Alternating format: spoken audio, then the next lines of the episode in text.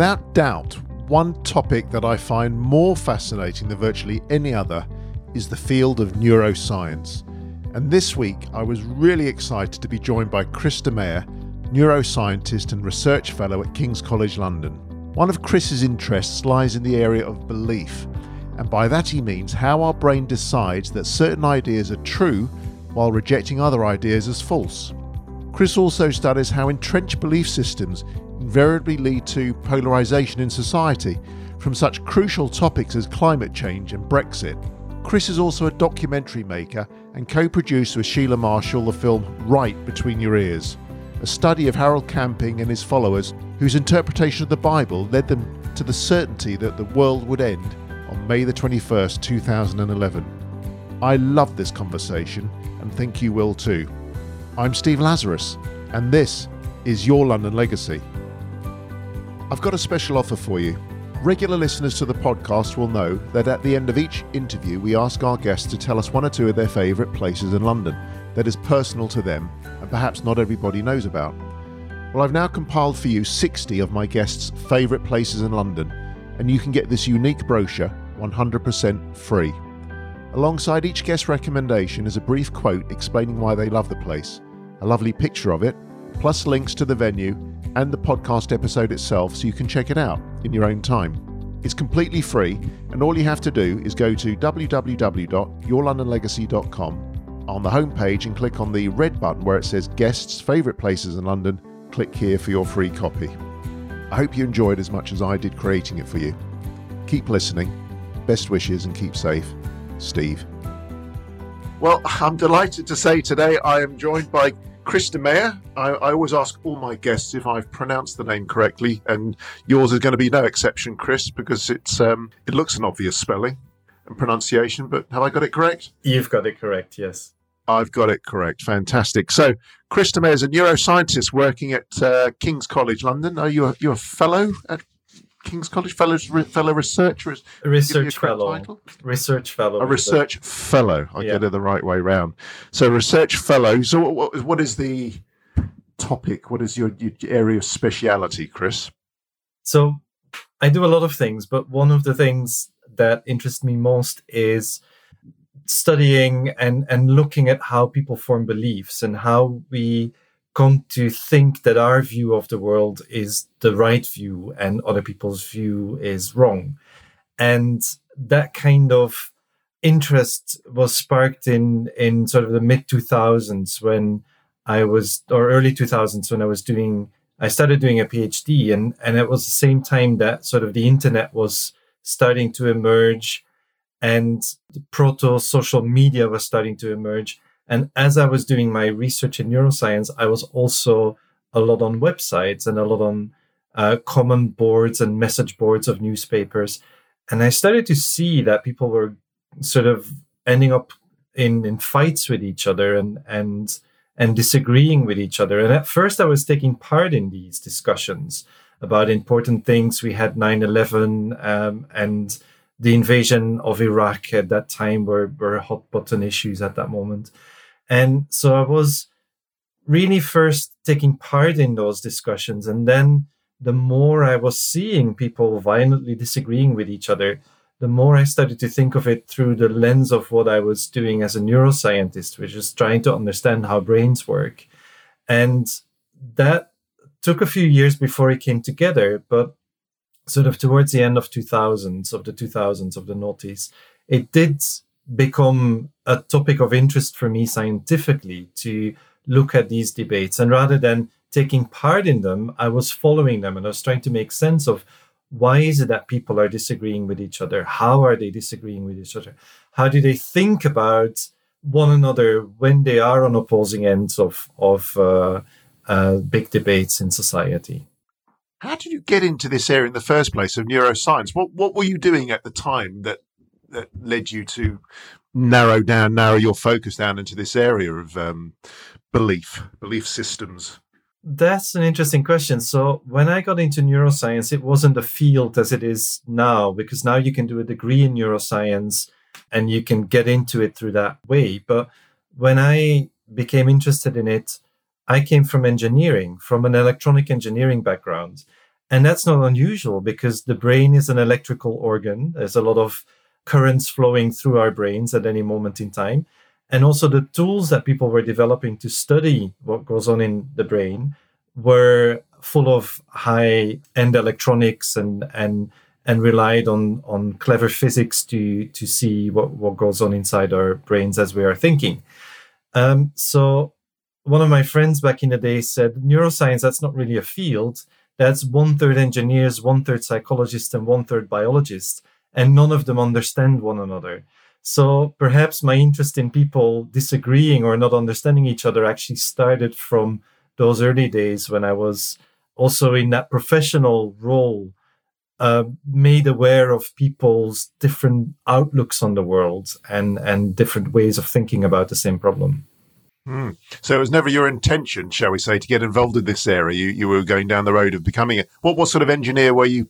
Tra- were you training to be an engineer of some description, a mechanical or electrical, or what sort of engineer were you? It, so it was electronics, and and it was from electronics. Electronic. It was pretty normal for people to sort of get sucked into AI at the time and and machine what is now called machine learning, uh, artificial intelligence and and that was my way in basically. And then i did a phd in something called cybernetics which doesn't really exist anymore these days but uh, it's it's a, a, field of study from the 1940s that had actually brought together people from coming out of the war effort uh, scientists and experts who had worked together during the war effort and and founded this field that looked at understanding what makes humans tick basically and and that was popular throughout the 40s 50s 60s and then it started to wane but a lot of what we would now call neuroscience where did you study that um, that was at reading university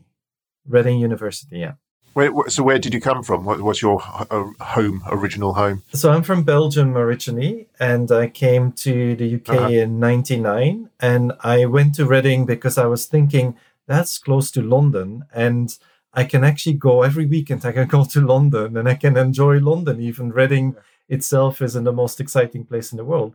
And then as soon as I was there, of course, it was really expensive to come into London. And on a, um, a student uh, stipend, you, you can't really uh, do much. So it wasn't that I was just living 20 minutes from London. It was it was a different place, and I could only come once in a while. And then when I finished my PhD, I said I'd quite like to stay in the UK, but only in London. Not I don't want to go anywhere else than London. So, well, you're in the right place. Your London legacy is where we. It's all about people doing good things in London and living in living in London and studying in London and King's College London. No, no finer, no finer place to do your research. So you you, you said you got sucked into this world of people's views on what's right and what's wrong and the polarization of different opinions. Was there a particularly defining moment and you thought, hang on a second, was it was it an online moment or was it during a conversation where you thought how our views formed and why does this people believe that they are right and that whereas this person is clearly wrong? There were a number of them and and one of them was in the aftermath of 9-11 like the day after or something, I was on a message board and and and there were lots of Americans on there, and everyone was very hurt and and in in a lot of anger about what had happened uh, with the twin towers, and I remember saying something and people completely misunderstanding me and that was one of those moments where i went like how is it possible? That that's not what i said. I said something completely differently. And yet they're piling on top of me here for something that i didn't say. Yes. And and that was one of the uh-huh. first ones. But there were several after um, some to do with in the mid 2000s you had a lot of online debates around a thing called creationism which is where people thought that the theory of evolution, of biological evolution, as proposed by Darwin, isn't correct. And they had lots of other ways of explaining. Creationism is just, isn't just one thing, it's many different theories where people think that uh, biological evolution is not true. And this, these theories of creationism, of, of God creating in one form or another. And so there were lots of debates happening uh, online around that in those days.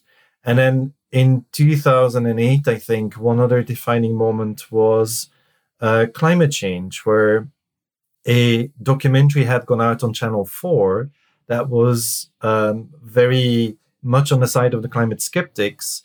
And that was one of the moments where I thought, like, oh, this is really, this documentary is very well put together, it's very um, convincing, but at the same time, for me as a scientist, it's also very misleading. And that was one of the moments where I became involved and started to work on climate change as a, an issue that gets people divided and worked up and and passionate on either side of the debate, whether it's happening, whether it's not happening, whether we should do something about it, whether we shouldn't do anything about it, etc., etc. So as a so as a neuro neuroscientist, and correct me if I'm wrong, you're not so much bothered as to as to which side is right or which side is wrong, but as to why they form their opinion and how they validate their opinion, and why they diverge in their opinions, and then ha- have a go have a go at each other, and and why people create fake news maybe, or you know, say factual information is fake to support their theories. Yes. And, and, why people polarize their views so much. That's you're more interested in, in, in the the structure of the arguments and the beliefs than whether there's something actually actually right or wrong. Yes, in a sense, I've got two two responses to that, and one is as a scientist, I'm interested in the mechanisms by which people try to prove themselves right and the mechanisms by which we polarize and the mechanisms by which we convince ourselves but then of course as a as a human being and as a citizen i also care about individual topics. Like i had a position on brexit. As a european you probably can guess what that one would, would have been. Hmm. I, I have a position on climate change. But what it often what my knowledge as a neuroscientist allows me to do is often detach myself from my own position. And and i can much more it's it's easier for me to say i know that that's my position but then i also know that other people have these other positions so it, it allows me to wear both hats at the same time in in a sense so let's look at a, a very specific and very radical point of view, and it's, it's, it's a documentary that you made. What was the year? 2011 you made it, or was it leading up? Was it just prior to that? We we started making it in 20 in 2011, and and we only finished it in 2015 because it took us a long time to get the funding and to. to oh wow! So, oh, I didn't know that. So the documentary is uh, is is called, and it's sort of double entendre, I suppose. Right right between your ears. Mm-hmm. I didn't, I didn't even pick up on that sort of double meaning. So it's being, being correct between your ears, and also the idea, the concept that it is between your ears where you form form your opinion and your judgment. And it's all about. It's a documentary that you made, a brilliant documentary, all about this um, this guy. Correct me if I'm wrong. Harold Camping. Yeah, that's right who who was head of this uh, radio station in America. Is it was it Midwest America where, where he was based? It was in California. Yeah. So so he was the head oh, in of, California. Okay. Yeah. He was the head of family radio in California, and what made him special is that he thought that he had a date for the end of the world uh, which was the 21st well, of he May. Thought he was special. And his, his followers thought he was special. I think everyone else probably thought he was a bit of a loon. yes. And, but there we are, diverging opinion already. We've only just started. Go on, carry on. Yeah. So, so the, in, indeed, he he was very convinced that he knew um, he and his followers knew the, the, date for the end of the world, 20 May of uh, 2011, and when I came across this story, it was indeed someone saying on, on a website, oh, look what these loonies are doing. They're, they predicting the end of the world. But what attracted me to them was this idea that by that time I was already interested in these debates. And what I had observed is that you could never pinpoint anyone on being wrong. Everyone was always, when they're fighting each other, there was never any killer argument that would make one person say, "Oh, oh, maybe I was wrong. Maybe I should change my mind." And what these guys were doing is they were almost setting up like a scientific test of their own beliefs. They were saying, "On this day, we're predicting that the rapture is going to happen and that a giant earthquake is going to destroy the world and then it's going to be 5 months of carnage and then on the 21st of October it will all be finished." And, and that's a, almost like a scientific test of your own belief system. And when that date comes, you're going to find out and you're going to have to reckon with reality, not with someone disagreeing with you, but with reality. And that was what made them interesting to us because I thought we're now going to be able to, first of all, see how people can become convinced of something, but then also how you respond to a challenge to your deep beliefs, one that you can't so easily wiggle from underneath because because the disconfirmation will be very direct and very concrete. And at least that's what we were predicting would happen. And we're still here. So we know that there wasn't the rapture and, and the earthquake. But for them, it was the disconfirmation was very strong and was very real. And that gave us an, a unique opportunity to tell a story about how do we get a sense of feeling right in our beliefs? And also, how do we then deal with the opposite, with the feeling of being wrong? What I find bizarre about the whole thing was that why would anyone in the first place want to study? I mean, in effect, what he did was study the Bible and break it down into analytical, scientific component days and weeks and months, and everything meant something to him and to his his followers that led to this. He created this series of arguments that led to a conclusion, which proved to be wholly erroneous, that the world was going to end on this particular day, May, May the 20th, 21st, I think 2011. He, not only was that proved to be wholly wrong, but then he tried to backtrack on that by saying, well, I didn't actually quite say that necessarily. I said there was going to be a spiritual end on that date and that the world would physically end at some time in, in October. But what, what I don't get is why he why somebody would spend a good part of their life trying to trying to posit this argument and then come up with this theory and and propose this and then and then try and get people to believe it. And then the other thing that I found quite odd was that he he got all these followers around him who were quite happy to follow his his theory that the world was going to end. But they didn't seem to be slightly concerned about it at all. None of them seemed to be very worried. They seemed to almost to be very accepting of of the the idea and almost celebrating it, which I found very odd. There's a lot of questions rolled into one there and, and i'll try to unpick them. Yeah. The first one is like how how did he get into this? It was 50 years of slowly drifting in that direction. And in the documentary use uh, what we call the analogy of the pyramid to help us understand how people go from having no opinion at all about something to having a very strange and very strong opinion about something. And it's as if you're if you don't have a strong opinion about something you're at the tip of a pyramid. Once you take a, decision once you say like oh maybe this is an interesting thing to look into or maybe maybe there is something here that i should be studying that's like a step off on one side of the pyramid. And and that means that after we've made that initial decision our brains start justifying um, our decision to ourselves and and that makes us a little bit more convinced that what we're doing is meaningful. And it also makes our next action in the same direction much more likely. So now I may start spending more time on the thing that I've made a decision about. I may start talking to people about um, my choice. Um, I maybe have a fight with people in my community about this. That makes me even more convinced that I'm right. And each of those actions are driving us down the sides of the pyramid. And the deeper down we go, the more convinced we become. But also, as we are going down the pyramid, we start adding more and more beliefs to our own belief system to hold on to the direction in which we're going. And for him, one of his pyramid moments happened sort of 40, 50 years before we meet him which are the moments where he starts saying that he's going to be studying the Bible now. He comes from a, a Christian Calvinistic background uh, with already sort of a, a, set of beliefs and traditions about how you study the Bible. He starts from that position. He says, so he he basically he was an engineer. He had trained as an engineer, a civil engineer, had uh, built a lot of the center of Oakland, California, retired as a millionaire at the age of 35, and then said, Now I'm going to spend the rest of my life doing what I really am passionate about, which is studying the Bible. Mm. And so when he makes those first decisions, he's not thinking about the end of the world at that time.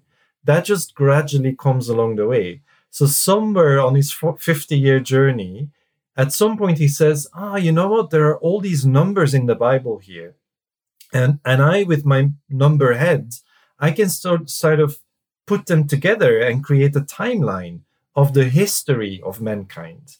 And he does that. He, he creates this calendar of history, which goes all the way from the creation of the earth to the time that we were living. And once he'd been doing that for 10, 20 years, at some point he gets a thought. He says, hmm, maybe I can also look ahead into the future. And that's his other sort of like defining moment that takes him further down the pyramid.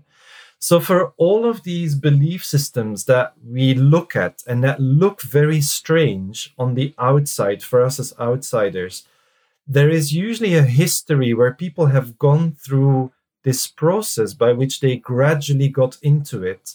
And the more they got into it, the stranger their belief starts to look.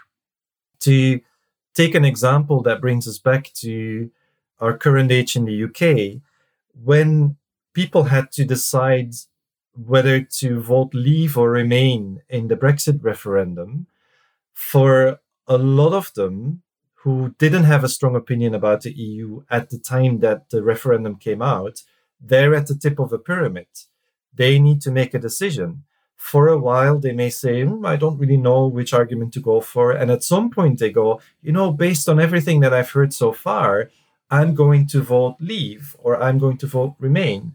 And that initial decision, that's very tentative in the beginning, that's like a step off on the side of the pyramid. You then start convincing yourself that you're making the right decision. And as our um, as the referendum debate then developed and the vote happened, and then we've got we had the sort of the three years following that, you have groups of people forcing themselves down the sides of the pyramid and entrenching themselves either in the state of being an angry Remainer or the state of becoming a hard Brexiteer. Because a lot of people who ended up supporting a hard Brexit or dropping out of the EU without a deal, which in, in the end hasn't happened so far, it still might happen.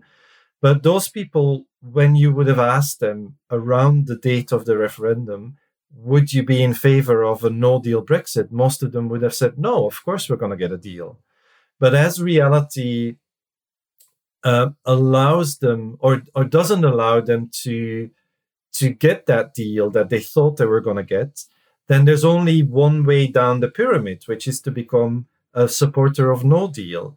Likewise, for someone who tentatively took the Remain stance when they did it, as they are forcing them down themselves down the pyramid, backtracking becomes difficult, and therefore you might find yourself becoming more and more angry at what is happening in the political landscape at that moment. So the, the so the pyramid concept is you're at the tip of the pyramid. So because being a podcast, it's not visual. You're at the tip of the pyramid, and as you go down the pyramid, you're sliding further and further apart to opposite ends of the of the spectrum, as it were, the bottom bottom of the foot of the pyramid. One's at the east and one's at the west, as it were, so completely opposite sides. But the but the point I was thinking as you as you were saying that is, irrespective of what the topic of debate is, whether it's the end of the world, yes, it's going to happen, or no, it's not going to happen. Whether it's Brexit, we're going to remain, or whether we're going to leave. The argument starts off as a as a rational argument in somebody's mind. You're trying to rational say, well, should we leave? Should we stay? Is the world really going to end? Is it, you know, whatever? You know, am I a Democrat? Am I a Republican? Should I believe in, you know, climate, global warming, or, or is it a, is it a complete fallacy? And then as you take on that belief, does that become almost like part of who you are, part of your character, almost part of your spiritual being, and then you you you, you can't let go of it? Yeah, yes, indeed. Uh, you hit the nail on the head there. It, it becomes the, the more important a belief or an opinion becomes to us, the more it becomes part of our identity. And the way that it goes is kind of like you say to yourself, I wouldn't, I'm a clever person. I wouldn't be holding any beliefs that are wrong. Therefore, this belief must be right. And and that can be or or it can be i'm a good person. I wouldn't do anything that would be harmful to other people. Therefore this is not a harmful belief that i hold. This is this is a positive belief. For our may 21st believers it was i am um, a true believer and and that means that god has allowed me to see these numbers in the bible and therefore it can't be it can't be wrong because we are true believers and god has allowed us to see this. And then when it doesn't happen it challenges that identity of yourself as a true believer.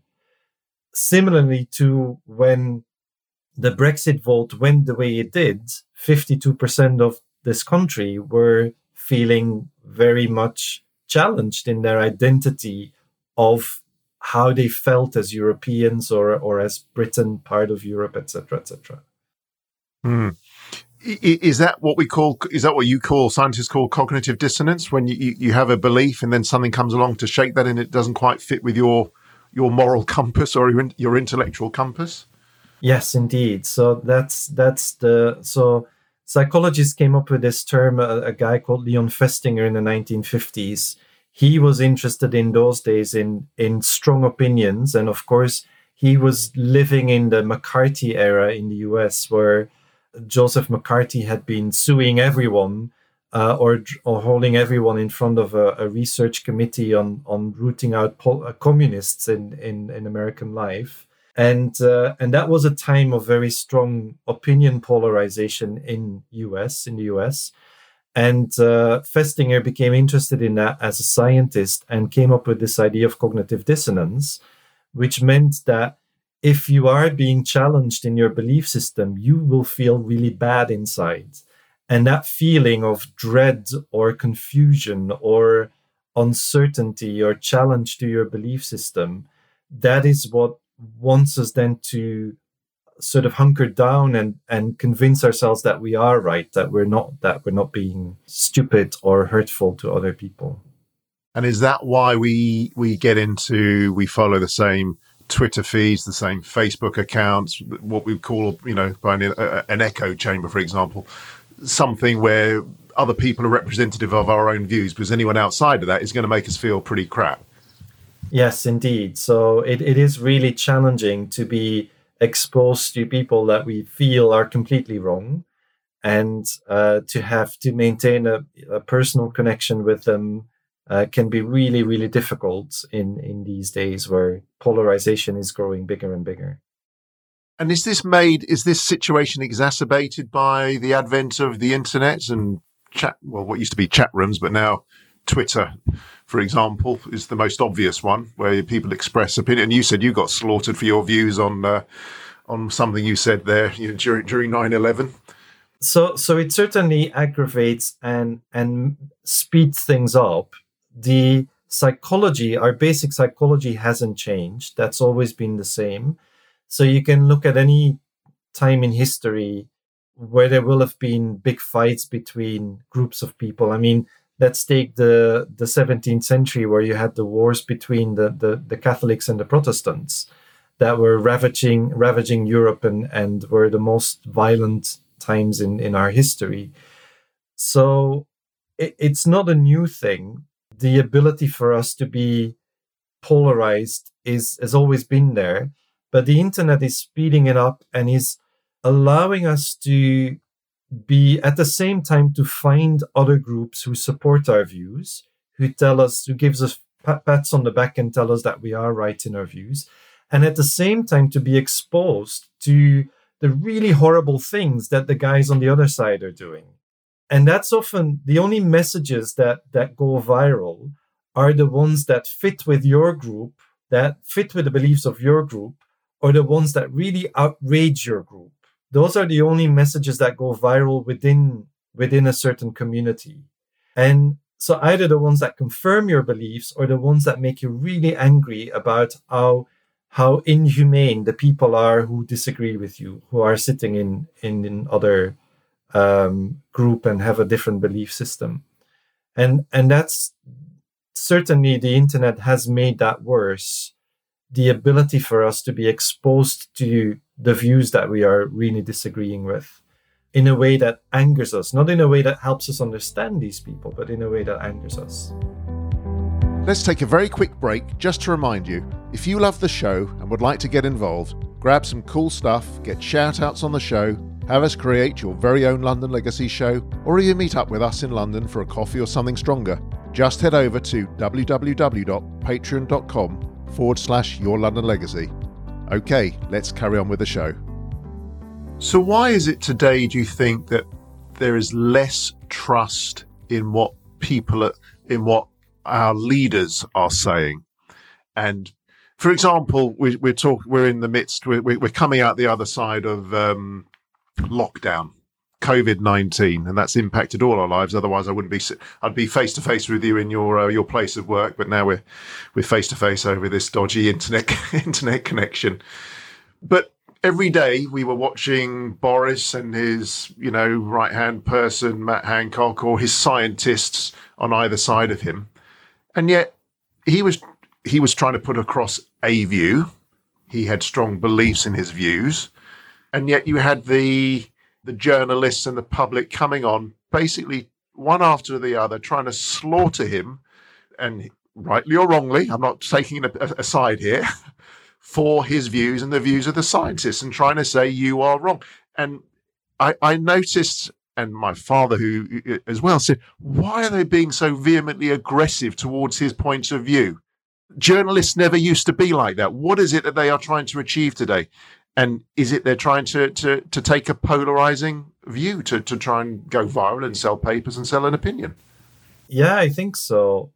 So someone like Boris Johnson has, of course, already polarized people to an enormous degree by the time COVID comes along. And COVID itself was a a, a, neutral issue at the beginning. So so whenever something new enters our state of being, uh, our understanding of the world, we don't have strong opinions about it. So when COVID comes onto the scene at the sort of the end of January, it starts popping up on people's radars, maybe a little bit earlier. And and when it really enters then the UK in March, most of us don't have a strong opinion either about COVID or about how to deal with it. So we're not polarized with regards to the issue. But of course, we a lot of us were polarized with regards to Johnson. Either we really love him or we really hate him. And then that means that if you're a journalist trying to write for that audience, that either of lovers or haters, you will be driven by a certain sense of wanting to speak to your audience. That is, that's what happens in a polarized society. You cannot speak to everyone anymore. You can only speak to a part of the audience that you cater for because they're thinking in the ways that you're thinking. And you can craft messages that resonate with them and you can craft messages that get them outraged. But you can't do the same for all of us at the same time. Now, in the beginning, as COVID itself was not polarizing, we could do that around COVID, and, and we have. The UK successfully, in the first couple of months, avoided polarization around about COVID by framing it in terms of saving the NHS because the one thing that binds everyone across the UK together is the NHS. It's the closest that um, the UK has to an organized religion, is, is what I've heard someone say. So framing COVID in save lives, save NHS worked to get the vast majority of people on board with the drastic measures that we took at the start of March, but or in the middle of March. But of course, now as time progresses, there is more fracturing happening of that original consensus that existed. And, and that is in part driven by either your support for Johnson or your dislike of Johnson, as well as all the other things that were either in favor of or against. So, what he was doing right at the beginning was um, save lives, you know, support the NHS, save lives, whatever. I can't remember what the message was now. Been so many messages.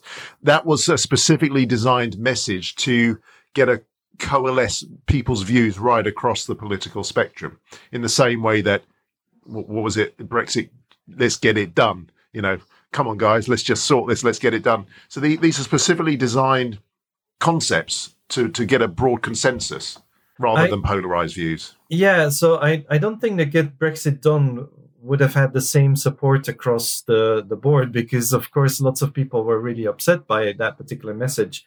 But uh, at, at least it would have but, been. But, but it, it, it was it was it was broad enough to say to his supporters who, who, wanted to get Brexit done, okay, come on, Brexit, you know, we're, we're behind you. And to other people who were wavering, oh, for God's sake, let's just finish this once once and for all. I'm sick and tired of this. Yeah. So so, so it, have... it, moves enough. It moves the needle enough, as it obviously did in the election. Yes. Yes. Absolutely. So so that was true. It got him uh, the, the the big majority that he has today. The NHS one was. I I don't know how well these are how much people who come up with these slogans are aware of how much that binds together or polarizes or whatever. I I think often they are implicitly aware of the psychology and the neuroscience behind it, rather than explicitly knowing the the theories that sit behind it. But at least the NHS, the um, save lives, save the NHS, or stay at home, save lives, stage, save the NHS. That was the one. That worked. Soon forgotten. yeah, soon forgotten. But it worked at that time uh, it because did, it yeah. brought everyone together in, in, in the UK at least. In the US, they didn't find that message. And COVID was, or the response to COVID was framed there as a choice between saving lives or saving the economy.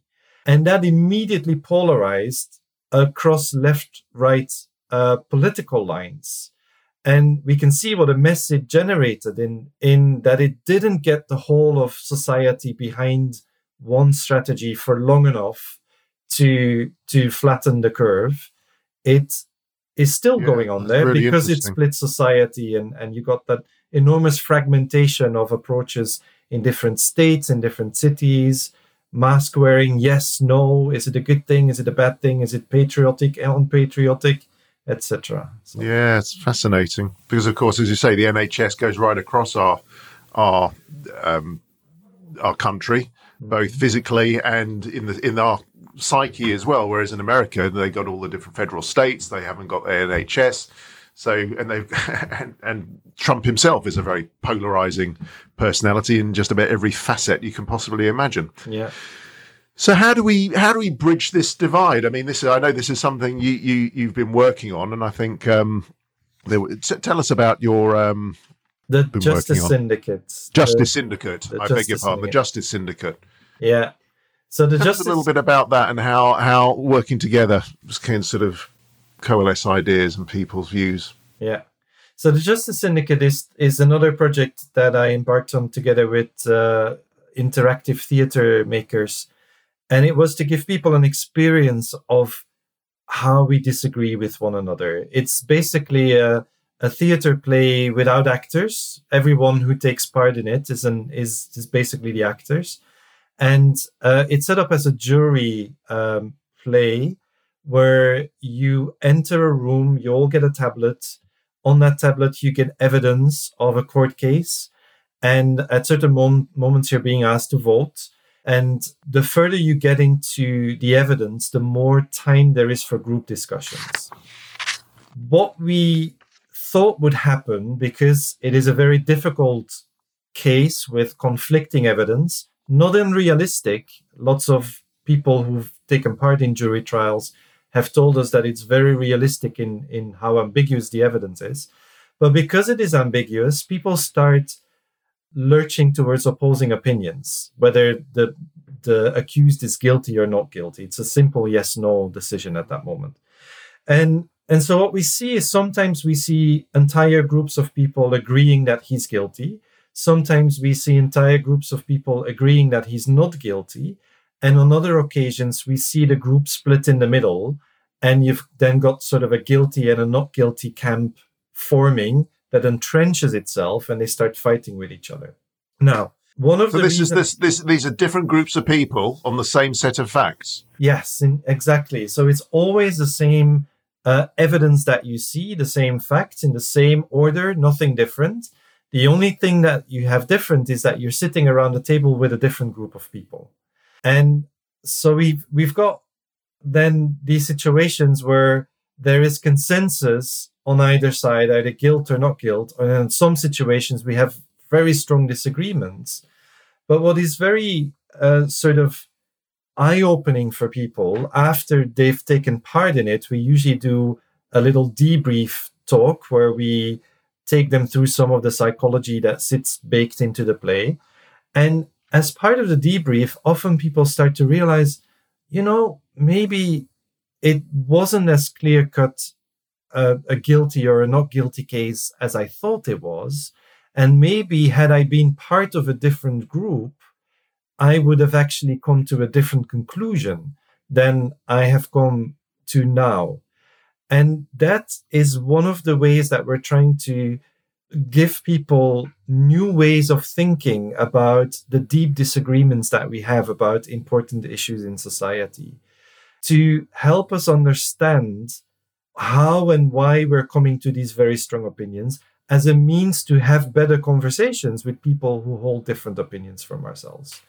Um, that's one way that we're trying to um, sort of equip society better to deal with these deep disagreements.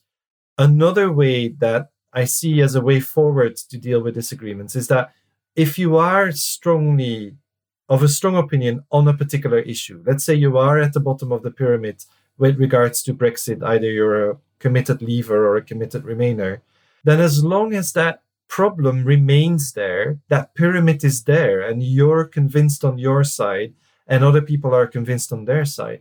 And often you cannot resolve that issue itself. You cannot, I cannot change my position very much. And you might not be able to change your position very much if you are very entrenched in your views. But what we can do is we can find um, common ground on other issues, issues that we're not polarized on. And common ground is not middle ground. It's not the middle between your position and my position on Brexit or on immigration or on taxation or on politics. Common ground is things where we do have shared understanding and shared experiences. And for and we've already mentioned one before, the NHS in the UK is often what can generate common ground between people in in the UK. Of course, it doesn't work for people in other nations. You, every culture, every group of people has their own um, issues around which you can build common ground where, where people can find each other and find out that actually we're human beings that are driven by very similar wishes, which is uh, the wish to do good for for people around us. That that that sounds wonderful in in theory. Obviously, I mean, in in practice, when you have such such dramatic and life changing scenarios, such as historically the Irish problem, or you know what's going on in the Middle East, for example, and you have such divergence of opinions, which are entrenched in centuries old, quite often religious beliefs. Which, as we went back to what we said before, is not just what you believe in theory, but what actually becomes who you are and how you define yourself, finding it's not what you said a middle ground, but it's finding things in common that are going to bridge that gap. Where where do you even start there? Do you, do you find things in common outside of the, the, the, the main argument, just to sort of get some some consensus to start with? Could be anything. I don't know. Consensus over you both enjoy a cup of coffee, or both support the same football team. I, I don't know. Is it something as banal as that? yeah it it uh, it could be or it could be kids like lots of people of the age where they have kids could uh, relate to each other on on their children or their families uh, things that we care about but that aren't necessarily the things that we're divided on you mentioned the uh, northern irish question i'm aware of a program that existed um, from i think in the 1970s or 1980s onwards where uh, sort of a a peace negotiator started to work with both sides. And in the beginning, he wanted to bring Protestants and Catholics in, in contact with one another. And in the beginning, they didn't want to speak to each other, they didn't want to meet. He couldn't get them to meet inside Northern Ireland. So, what he ended up doing is he flew them on separate planes to the US. And the first meetings they had were meetings behind screens where they couldn't see each other. Mm-hmm. And that was just to start building these first contacts and, and getting them to find a little bit of common ground before then really trying to forge stronger connections between them. And it took many, many years and it took lots of effort. But that kind of that effort that started, I think, in the 70s or 80s, then led to the Good Friday agreements being possible two decades later. It's not that they directly led to the Good Friday agreements, but you, with the sectarian uh, split so wide as it was in the 1970s, you couldn't even bring people together in a face to face contact because our prejudices, our stereotypes about the other side are so deep that we can't see them as humans at that moment. And it's it's only by whittling away very slowly at that idea that the other person isn't human that then you can start that process of looking for common ground together. And and then we know what it did lead to in by the late 90s. It did lead to the possibility to come together and to negotiate a peace. And we've seen the positive things that have come out of that then for the next 15 years. So it, it's it will be the, the deeper the disagreement, the more difficult the reconciliation is. But even in the most divided situations, there is reconciliation possible. So it's the, the little building blocks of trust, I suppose, which is the starting point for all consensus uh, and de if there's such a word depolarizing of, of views. And mm-hmm. as you say seeing each other as a human being not as a not as a mad mad axeman. Yeah because if if you if you go to these polarized positions it does inevitably lead in many situations to to bloodshed and violence as we see consistently around the world whether they're political views or religious views mm-hmm. yeah absolutely yeah, no, I like to call that stupid, crazy, evil reasoning. So as you descend down your sides of the pyramid, the further you grow apart from each other, the wider the base becomes, the more you need to see the other person as either idiots, they're too stupid to understand what I know, or they're uh, mad. They, yeah, they're mad, they're crazy, they will never understand what I know, or they're evil, which is they know what I know, but for their own benefits, they're saying the opposite. And then, of course, then it becomes possible to start committing violence against people. And luckily, in our Western society, it hasn't gone that far yet, but it's not beyond the realm of the possible that some of these things that are happening, especially in the US right now, um, where polarization is stronger than in the UK, that that is going to lead to more widespread violence than what we've been seeing so far. So there is already stuff happening in the in the the sort of the fights around the white supremacy rallies and Black Lives Matters. Sometimes there is violence yeah. breaking out there. Who knows where that can go to if if we don't stop, if we don't stem that that increasing polarization.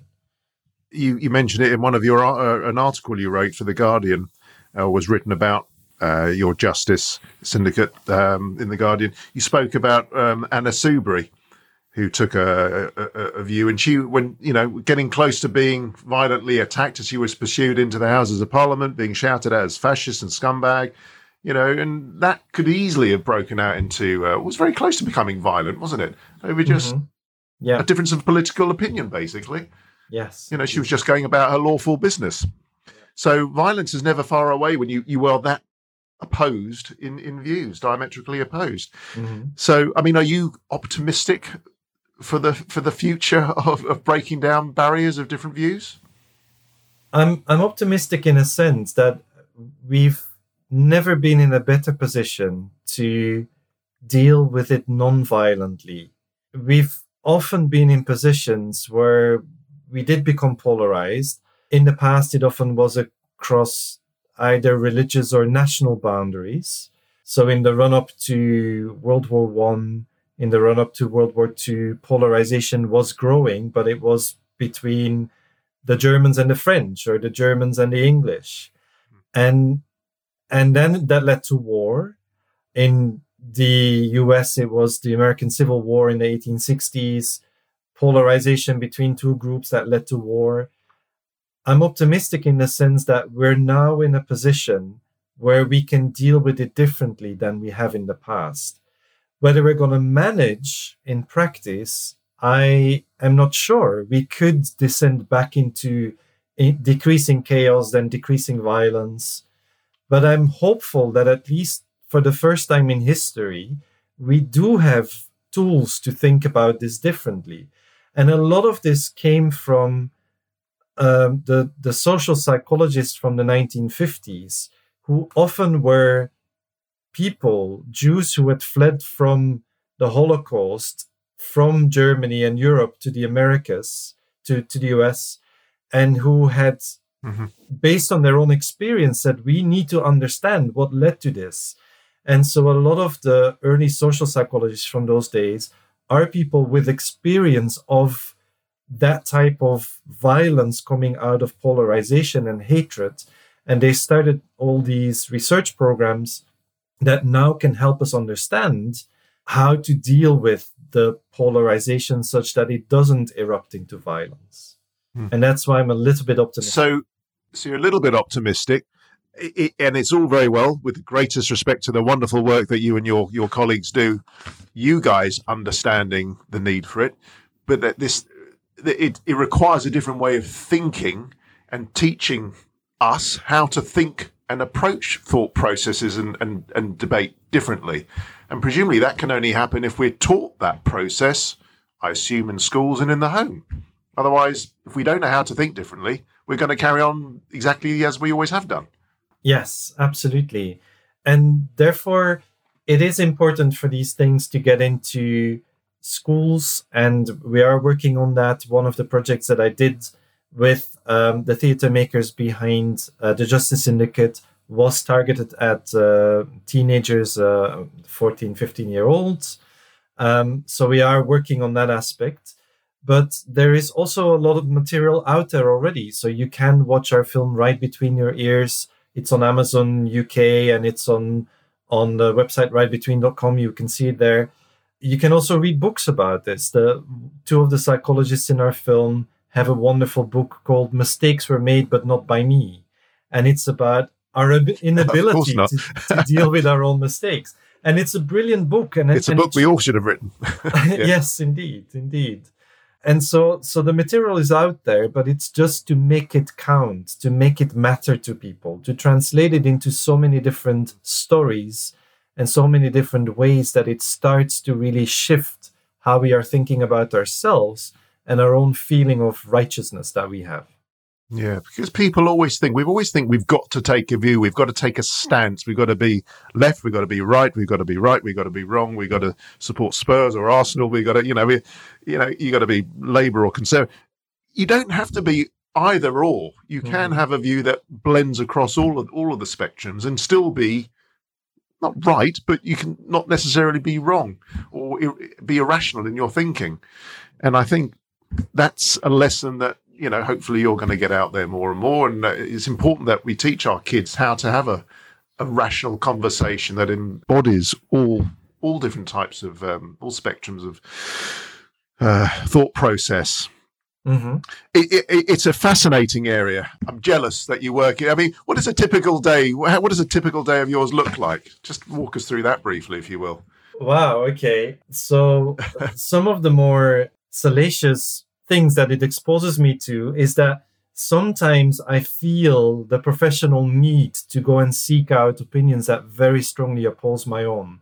And that means that I find myself sometimes going through the comments of Breitbart, which is this right wing American journalism platform. It, it's it's like a website, news website basically.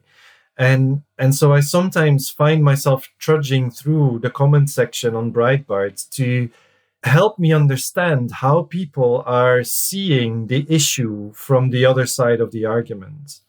When Trump does something that outrages me, I want to think like, I want to know how is it that other people see this? And it's sometimes, well, it's almost always night and day. And I was actually just an, an hour before we started this call, I was on Breitbart because, yeah, it was the news that Trump had started wearing a mask, and I, tweeted about that it was patriotic to wear a mask. And so I wanted yeah, to which know, he said, which he said he would never do, which he said he'd never do. So he changed his his position because he knows that it's not a pop. Uh-huh. He, he the polling tells him it's not popular, so he changes his position. But I wanted to see how they're responding to it. I didn't find the article that talks about it because probably Breitbart isn't interested in writing about it. But I, I was then reading other articles about Black Lives Matter and the kneeling during the anthem and and the way that people see this entirely differently if you are in this other parallel universe where none of the beliefs that we have or that I have are being held by people in that in that other parallel universe about that particular thing. So they see it as a as an insult to America, as an insult to the most freest uh, and and and best nation in the world. That's how they perceive it. Whereas, of course, it's not meant like that by any of the people who are doing that kneeling uh, during the American anthem. Uh, but it is perceived like that on the other side of the argument. So so you spend a lot of your time looking for uh, polarized views, I suppose, possibly wholly irrational opinions, and trying to see why those views are formed and how, how you can bridge them. Yes, but the amazing thing is that if you go through their arguments, you can see how they are also making arguments of rationality. They are saying our arguments are the rational one, our positions are the rational one, and these democrats with their positions is completely they're completely mad they're they're irrational that type of language that we use to talk about their beliefs they are also using that to talk about our beliefs basically. And and that's the that's the thing that time after time absolutely flabbergasts me that we can be constructing our own sense of rightness in with the exact same language. And and maybe that's the thing we've got in common more than anything else is that we are using the same language in defense of our own sense of righteousness that we have with respect to all of these issues. I'm the rational one, you're the irrational one. If only we could just calmly take a step back and take an aerial view of the uh, the conversation and the debate and the argument, look down on it with some degree of uh, rationality and proportionality and say maybe, maybe maybe I'm wrong. Maybe maybe he's got a view or she's got a view on that point, and just yeah. calmly calmly think about it. Can I, I? would like to qualify that Too a little bit. Eh? For me, it's it's not so much about the rationality of the arguments because we can construct rational arguments on either side of the debate and, and they'll look very rational when we're standing in the middle of it and at the ends of it there might be lots of fraying of the rationality but but we can all convince ourselves that we're holding a rational view but what i would like us to be able to do is to have compassion for each other to that aerial view to look down at our differences of uh, of opinion with compassion. And that's not necessarily agreement. That doesn't imply agreement. I don't need to necessarily agree with your way of thinking, but we could have compassion for each other and for the way that we've driven ourselves into a corner where we feel that our position is the only right one. And with that stronger sympathy and compassion, we might be able to start having conversations that don't end up in shouting matches. Isn't it ironic that a good proportion of the world's problems today are religious based, religion based arguments, uh, fundamental arguments. And yet, most religions will claim to be compassionate and have sympathy and be caring. So, why isn't this sympathy and caring and empathy imbued in in in, in the debate somehow? More, why doesn't it take more priority? That's a really deep question. that's a rhetorical question. I, am not, I'm, yeah. not, I'm not expecting an, an answer. I wouldn't know how question. to answer it. I wouldn't know how to answer it. So. no. Well, I think on that on that on that point, it uh, it's a fascinating area. I, am dead jealous. I wish I was doing your job. It's, it's just absolutely brilliant, and I, I love. It's, it's, I've really enjoyed this conversation. and I'm mindful of taking up too much of your time. I could go on for hours. So, before we wrap up, how can people find out more about you and get in contact with you and um, more about your work? I've got a website, krisdemeyer.com. Uh, you can contact me there. I'm on Twitter, uh, Kris8DM, uh, 8 as in the number. Um, and uh, the film is on rightbetween.com. Right Between Your Ears is on rightbetween.com. You can get in contact in any of those ways. If you just Google my name, you'll find an email address on the King's website. So lots of different ways to get in touch. And there's also a very good, uh, wonderful TED talk you did. Was it last year for TEDx yes, London? In, yeah, it was about a year ago. So um, TEDx, uh, the genie of polarization is the title of the TEDx talk. Yeah, that might be a good starting point actually, because it's relatively short. It's only about 13, 14 minutes, and it's it's it's very mm-hmm. good. You did very well there. Was that? Were you nervous doing that? I I was of course a little bit nervous, but they make you practice so much in advance. It, before taking part in this, I didn't know that. I thought it was just old people ad libbing, but of course, no. It is. You need to write out every word you're saying, and you're expected to not deviate from your script. Um, and then they help you practice a lot. So yeah, the, nerves. Well, you, you, you, nailed it, and obviously you're you're a you're a master of your uh, your topic, so uh, you, you did very well. It was it's brilliant. So I, I, would guide people to that as well. So that's been brilliant. It's been an absolute pleasure. Now, with all my guests, as I as I mentioned before we started, before we went live, I ask all my guests to mention one or two places in London, because this is, after all, your London legacy. Uh, a couple of places in London that are particularly personal to you for whatever reason. It could be a walk, a pub, a bar, a restaurant, whatever. Have you managed to uh, give it any consideration? Have you got a couple of places for us? Yes, I do. So the Good man. Um, the central part of King's College London is the Strand campus. And when I came to King's in 2004, I was very privileged to be given an office that looked over the river, over the Thames. So the Strand building starts from the, the Strand, which is the, the part of Old Aldwych that Half Moon uh, in the center of London, but then runs all the way to the, the Thames. And my office at one point was the closest to the central part of London, to the center of London, the geographic center of London. Some people had calculated where is the geographic center of London, and it proved to be just right in front of my desk for the years that I was sitting there. then I moved away to another desk. Wonderful. So that that part, uh, Somerset House is there with a wonderful square where usually there is like fountains running. You've got a terrace overlooking the Thames. It's a place really dear to my heart.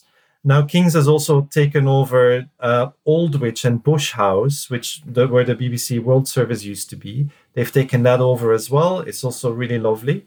Another part I really like is Coram's Fields in the Bloomsbury area. Um, it's basically a, a place where the, there's the Foundling Museum is there, which is the place where people would go and drop off babies they didn't want uh, and leave them at the or- orphanage. And there's a playground there. On the playground, it says no adults allowed without children, or it's actually a whole park. And you're not allowed to go in as an adult unless you've got a kid with you. So it's a very child friendly place. The Foundling Museum is really cute to visit. And it's another area where I used to spend a lot of time in the cafe of the Foundling Museum. I did a lot of my work there about five to 10 years ago. Two wonderful places. Uh, perfect. We haven't had either of those before. So I'm, I'm grateful to you for choosing two unusual places. And had we not been in lockdown, uh, no doubt we'd have probably met at one of those two to do the recording. But uh, yeah. as it is, we're we're in our respective. Um, I guess you're at home. I'm in mm-hmm. my uh, my home office, once again, thank you ever so much, Kris. It's been a real pleasure. Fascinating topic. I hope people got some something something from it, and they can follow up with you um, through any of those those means that uh, that you suggested. Thank you. So uh, that's absolutely great. Thanks for your time. Much appreciated. Thank you very much. I absolutely love creating your London legacy for you, and the feedback and testimonials are awesome. But as it grows, so it consumes more and more resources. So I've joined forces with Patreon a really cool place where you can show your love and support from just as little as $2 a month as a Silver Londoner, right up to $300 per month where you get the crown jewels. Each level of subscription opens up a host of exclusive extra goodies, events, bonus shows, and sponsorship opportunities only available via, via Patreon. I do hope you'll continue to support what we're doing here, and I'm so grateful for whatever you feel able to give. So please head over to www.patreon.com forward slash Your London Legacy. That's www.patreon.com forward slash Your London Legacy.